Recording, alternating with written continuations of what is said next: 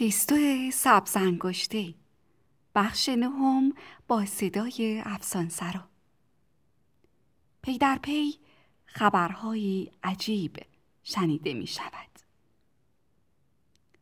همه می‌دونند که روزنامه ها همیشه درباره جنگ با حروف درشت چیز می نویسند. این حروف توی جعبه مخصوص نگهداری میشه و درست روبروی همین جعبه بود که سردبیر روزنامه روشنایی میرپوال حیران مانده بود. سردبیر دور خودش میچرخید آه می‌کشید پیشونیشو پاک می‌کرد و رفتارش نشون می‌داد که ناراحت و عصبیه. این مرد بسیار ناراحت بود. گاهی یکی از حروف بزرگ رو که موقع پیروزی به کار برده میشه بر می داشت ولی فورا سر جای اولش میگذاشت. گاهی هم یکی از حروف متوسط رو که برای جنگ های نتیجه، لشکرکشی های دائمی و بازنشستگی های ناگهانی به کار می رفت انتخاب می کرد. ولی این حروف هم به درد نمی‌خورد و دوباره به جعبه برگردونده می‌شد. سردبیر یه لحظه تصمیم گرفت که از حروف ریز استفاده کنه. از همون حروفی که خبرهای نظیر این خبر رو به اطلاع مردم میرسونه. راه حمله شکر بسته شد. یا مالیات تازه‌ای برای مربا. ولی با این حروف هم نمی‌شد کاری از پیش برد. سردبیر آهای طولانی تری می‌کشید. واقعا که مرد بسیار ناراحتی بود. اون میبایست خبری رو به گوش اهالی میرپوال خوانندگان وفادارش میرسوند.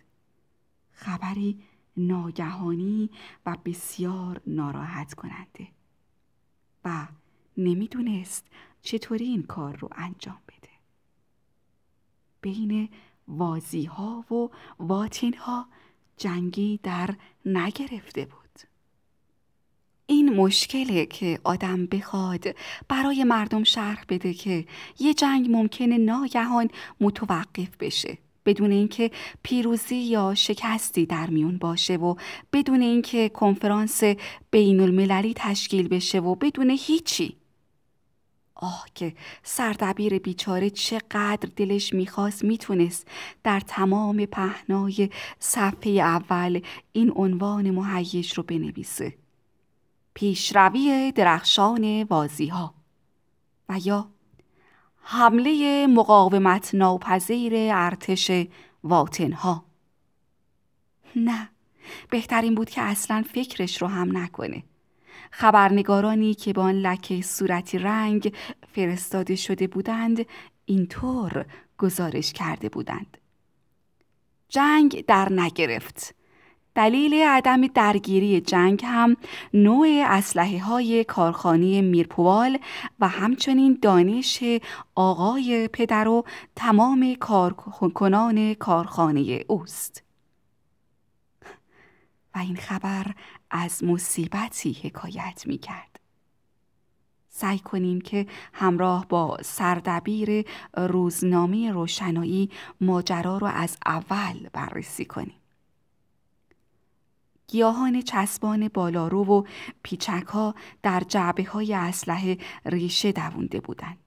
حال اینکه چطوری به جعبه ها راه پیدا کرده بودند هیچ کس نمی‌دونست و هیچ کس هم نمی‌تونست جوابی براش پیدا کنه.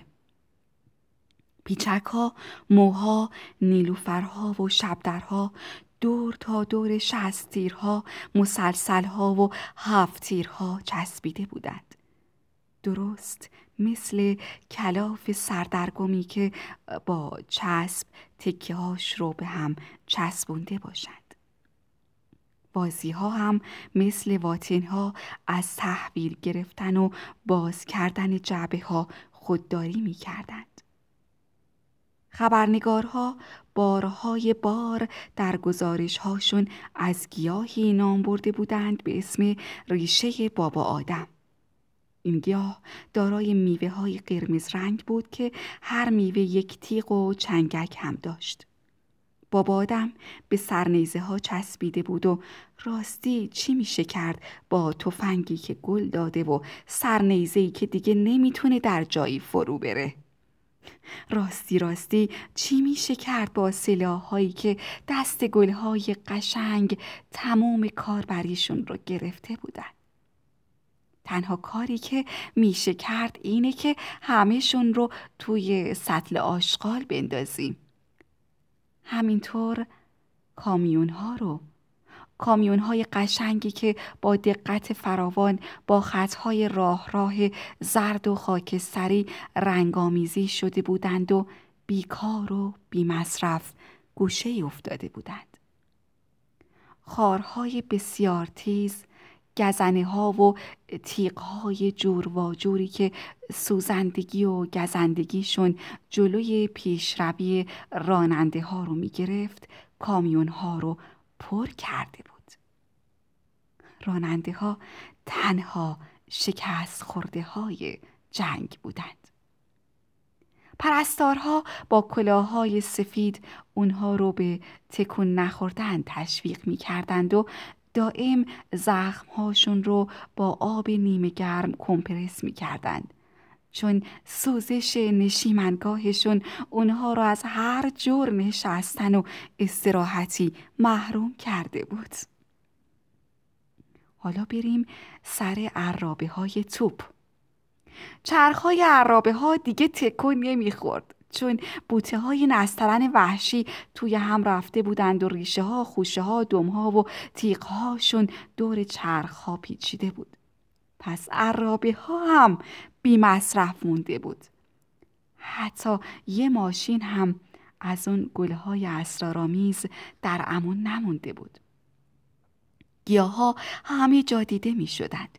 انگار که گیاه های چسبنده و گیاه های بالارو هر کدوم اراده و شخصیتی خاص خودشون دارند.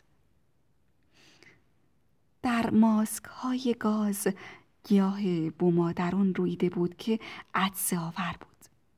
بنا به گزارش خبرنگار روزنامه اگه به فاصله یک متری این گیاه برسیم حتما بیشتر از پنجاه تا عدسه می‌کنیم توی بلندگوها علفهای بدبو سبز شده بودند و افسرا نمی‌تونستند دهنشون رو جلوی این بلندگوهای بو گندو بگیرند که بوی سیر و بابونه گندیده می‌داد. دو تا نظامی ساکت از پا افتاده و بیآزار رو در روی هم ایستاده بودند. خبرهای بعد همیشه خیلی زود به گوش همه می‌رسه.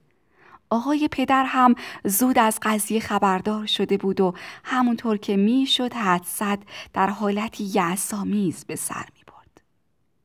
سلاحاش همه مثل درخت های در بهار گل داده بودند. آقای پدر شخصا به سردبیر تلفن کرد و سردبیر هم بلافاصله گزارش های ناامید کننده خبرنگار روزنامه رو براش خوند. فقط یه امید باقی بود. توپها توپهای معروف میرپوال. آقای پدر گفت شاید شاید بشه برای ایجاد تحرک در دو سپاه دشمن از این توپ ها استفاده کرد. البته به شرط اون که توپ ها سالم مونده باشند. تا شب صبر کردند و آخرین گزارش ها تمام امیدها رو برباد دادند. توپ های میرپوال البته می‌تونستند شلیک کنند. یعنی شلیک هم کرده بودند. اما چه شلیکی که همینطور پشت سر هم دسته های گل از دهانه هاشون به بیرون پرتاب می‌شد. بارانی از گل انگشتی، گل استکانی و های آبی کوچک به طرف وازی ها شلیک شده و اونها هم به نوبه خود با آلاله و کوکب به واتین ها جواب دادند. کلاه فلزی یه ژنرال از برخورد یه دست گل بنفشه از سرش افتاد این رو هم بدونید که هرگز اتفاق نیفتاده کشوری رو با دسته های گل شکست بدند و هرگز هم هیچ کس جنگ با دست گل رو جدی نمی‌گیره. صلح آرامش بین وازی ها و واتین ها برقرار شد. دو ارتش عقب نشینی کردند و صحرایی که شبیه به قرص صورتی رنگ بود با آسمان و با زادیش تنها و آسوده برجامد تیستو با کمال شجاعت رازش را فاش می کند. هستند سکوت هایی که بالاخره به بیداری منجر می‌شد. اون روز صبح تیستو که از تخت خوابش بیرون پرید چون صدای سوت کارخونه رو نشنیده بود به طرف پنجره رفت. کارخونه میرپوال از کار باز مونده بود و از دودکشای اون دودی بیرون نمی اومد. تیستو به طرف باغ دوید. سیبیلو توی گاری نشسته بود و داشت روزنامه می‌خوند. کاری که کمتر از اون دیده شده بود. فریاد زد ها اومدی واقعا که کار درستی کردی هیچ فکر نمی کردم بتونی کاری کنی که نتیجهش این همه درخشان باشه. چشمای سیبیلو از خوشحالی برق می‌زد و بسیار شاد و خوشحال بود. تیستو رو بوسید. یعنی بهتره بگم سر تیستو رو میون انبوه سیبیلاش پنهان کرد و بعد با غم و قصه مردایی که کارشون رو تموم شده می‌بینند گفت من که دیگه چیزی ندارم به تو یاد بدم.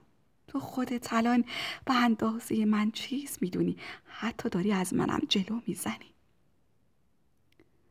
شنیدن این تعریف اونم از استادی مثل سیبیلو خیلی باعث دلگرمی تیستو شد. تیستو اسب کوچیکش رو نزدیک استبل دید. پیش رفت و توی گوشهای نرم و شیری رنگ ژیمناستیک زمزمه کرد. عالی بود نه؟ من با گل بی جنگ یه جنگ رفتم و فاتح شدم. از کوچولو که چندان متعجب به نظر نمی اومد در جوابش گفت یه صد شبدر سفیدم همین اندازه منو خوشحال می‌کنه. این چیزیه که دلم می‌خواد برای صبحونه بخورم اما دیگه توی چمنزار پیدا نمی‌کنم.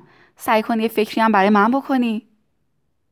این حرفا تیستو رو به حیرت فرو برد.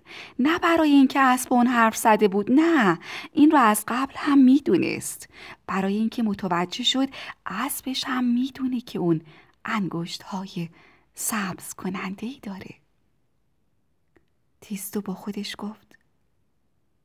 خوشبختانه اسبم با هیچ کی جز خود من حرف نمی‌زنه. و همینطور که فکر می کرد به طرف خونه راه افتاد. راستی که این اسب چه چیزهایی که نمی‌دونست. در خونه که همیشه می درخشید اوضاع مثل گذشته نبود.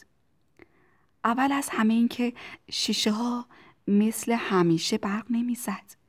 امیلی هم دیگه کنار اجاقش آوازی که دوست داشت نمی‌خوند. کارلوس مستخدم هم نرده های پلکان و برق نینداخته بود. خانمی مادر از ساعت هشت از اتاقش بیرون اومده بود مثل اون وقتا که می‌خواست به سفر بره. شیر قهوهش رو هم توی اتاق نهارخوری صرف کرد یا بهتره بگیم شیر قهوهش جلوی روش بود اما به اون دست نزده بود. حتی حتی متوجه ورود تیستو به اتاق هم نشد. آقای پدر هم به ادارش نرفته بود. با آقای ترونادس به تالار بزرگ رفته بود و هر دو با قدم های بلند دائم از این طرف به اون طرف می رفتند. نامنظم هم راه می رفتند. یعنی گاهی رو در روی هم قدم می زدند و گاهی هم پشتشون رو به هم می کردند. گفتگوشون هم چیزی جز سر و صداهای خشمامیز نبود. آقای پدر فریاد می‌زد نابودی، آبروریزی، تعطیلی، بیکاری آقای ترونادیس هم عین انعکاس رد و برق در بین ابرها جواب می‌داد. تعطیلی بیکاری خرابکاری توته صلحجویانه آقای پدر ادامه می‌داد. آه تو پام تو پای قشنگم. تیستو به آستانه در رسیده بود. ولی جرأت نمی کرد حرفای اونها رو قطع کنه. با خودش گفت این آدم بزرگا موجودات عجیبی یعنی همین آقای ترونادیس به من گفته بود که همه با جنگ مخالفن. گفته بود که جنگ بلای چاری ناپذیر و از دست هیچ کس هم کاری بر نمیاد.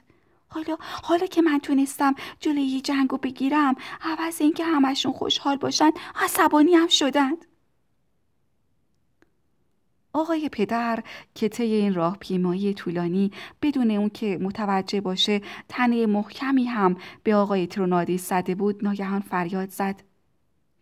آخ که اگه دستم به اون بخت برگشته که توی توپای من گل کاشته می‌رسید. و آقای ترونادیس گفت آه اگه می‌تونستم پیداش کنم. ولی ولی شاید یه نفر تنها مسئول این کار نباشه. شاید کار از ما بهترون باشه. باید دنبال این کار رو می‌گرفتیم. شاید خیانتی در کار باشه. و شما می‌دونید که تیستو پسر شجاعی بود. در رو باز کرد. مستقیم رفت زیر چلچراغ بزرگ کریستال که از بالا درست وسط قالی بزرگ آویزون بود. ایستاد روبروی تصویر آقای پدر بزرگ نفسی تازه کرد و گفت این من بودم که توی توپ ها گل کاشتم. و بعد چشماشو بست و منتظر خوردن یه سیلی شد. چون از سیلی خبری نشد چشماشو باز کرد. آقای پدر یه طرف اتاق وا رفته بود و آقای ترونادیس هم طرف دیگه هر دو به تیستو خیره شده بودند ولی به نظر نمی اومد که او رو می بیند. با خودشون فکر می کردن که آیا درست شنیدند؟ درست فهمیدند؟ تیستو با خودش گفت معلومه که حرفمو باور نکردن و برای ثابت کردن حرفش شروع کرد به شمردن شیرین کاریهاش ارقوانه کار من بود زندان کار من بود لحاف گله بنفشه کار من بود درخت باوباب توی قفس شیرا کار من بود. و آقای پدر و آقای ترونادیس هم همونطور مثل مجسمه ایستاده بودن. مثل اینکه حرفای تیستو توی کلشون فرو نرفته بود. حالت آدمایی داشتن که بخوان بگن چرت و پرت گفتن بسه ما آدم بزرگا رو راحت بذار. زیستو با خودش گفت اینو خیال می‌کنن من لاف می‌زنم. بعد حقیقت رو به هر دوتاشون ثابت کنم. اون وقت نزدیک عکس آقای پدر بزرگ رفت و دو انگشتش رو روی عکس توپی که مؤسس کارخونه میرپوال یعنی پدر بزرگ به اون تکه داده بود گذاشت و انگشتاشو چند ثانی روی توپ مالید. تصویر کمی لرزید و اونا دیدن که از دهانه توپ یه شاخ گل بیرون اومد. اول یه برگش باز شد. بعد یکی دیگه و بعد گل برگای سفیدش ظاهر شد. تیستو گفت دیدید؟ دیدید من انگشتای سبز کننده دارم؟ منتظر بود که آقای ترونادی سرخ بشه و رنگ از روی آقای پدر بپره. ولی عکس العمل اونو درست برعکس بود. آقای پدر روی نیمکت افتاد و صورتش سرخ رنگ شد. در حالی که آقای ترونادیس مثل سیب زمینی رنگش پریده بود و خودش رو روی قالی ویل کرده بود. تیستو از حال اونها فهمید که رویانیدن گل از لوله توپ زندگی آدم بزرگا رو زیر و رو می‌کنه. از تالار. بیرون رفت. در حالی که گونه هاش از آسیب سیلی در امون مونده بود. و این ثابت می‌کنه که شجاعت هیچ وقت بیپاداش نمیمونه.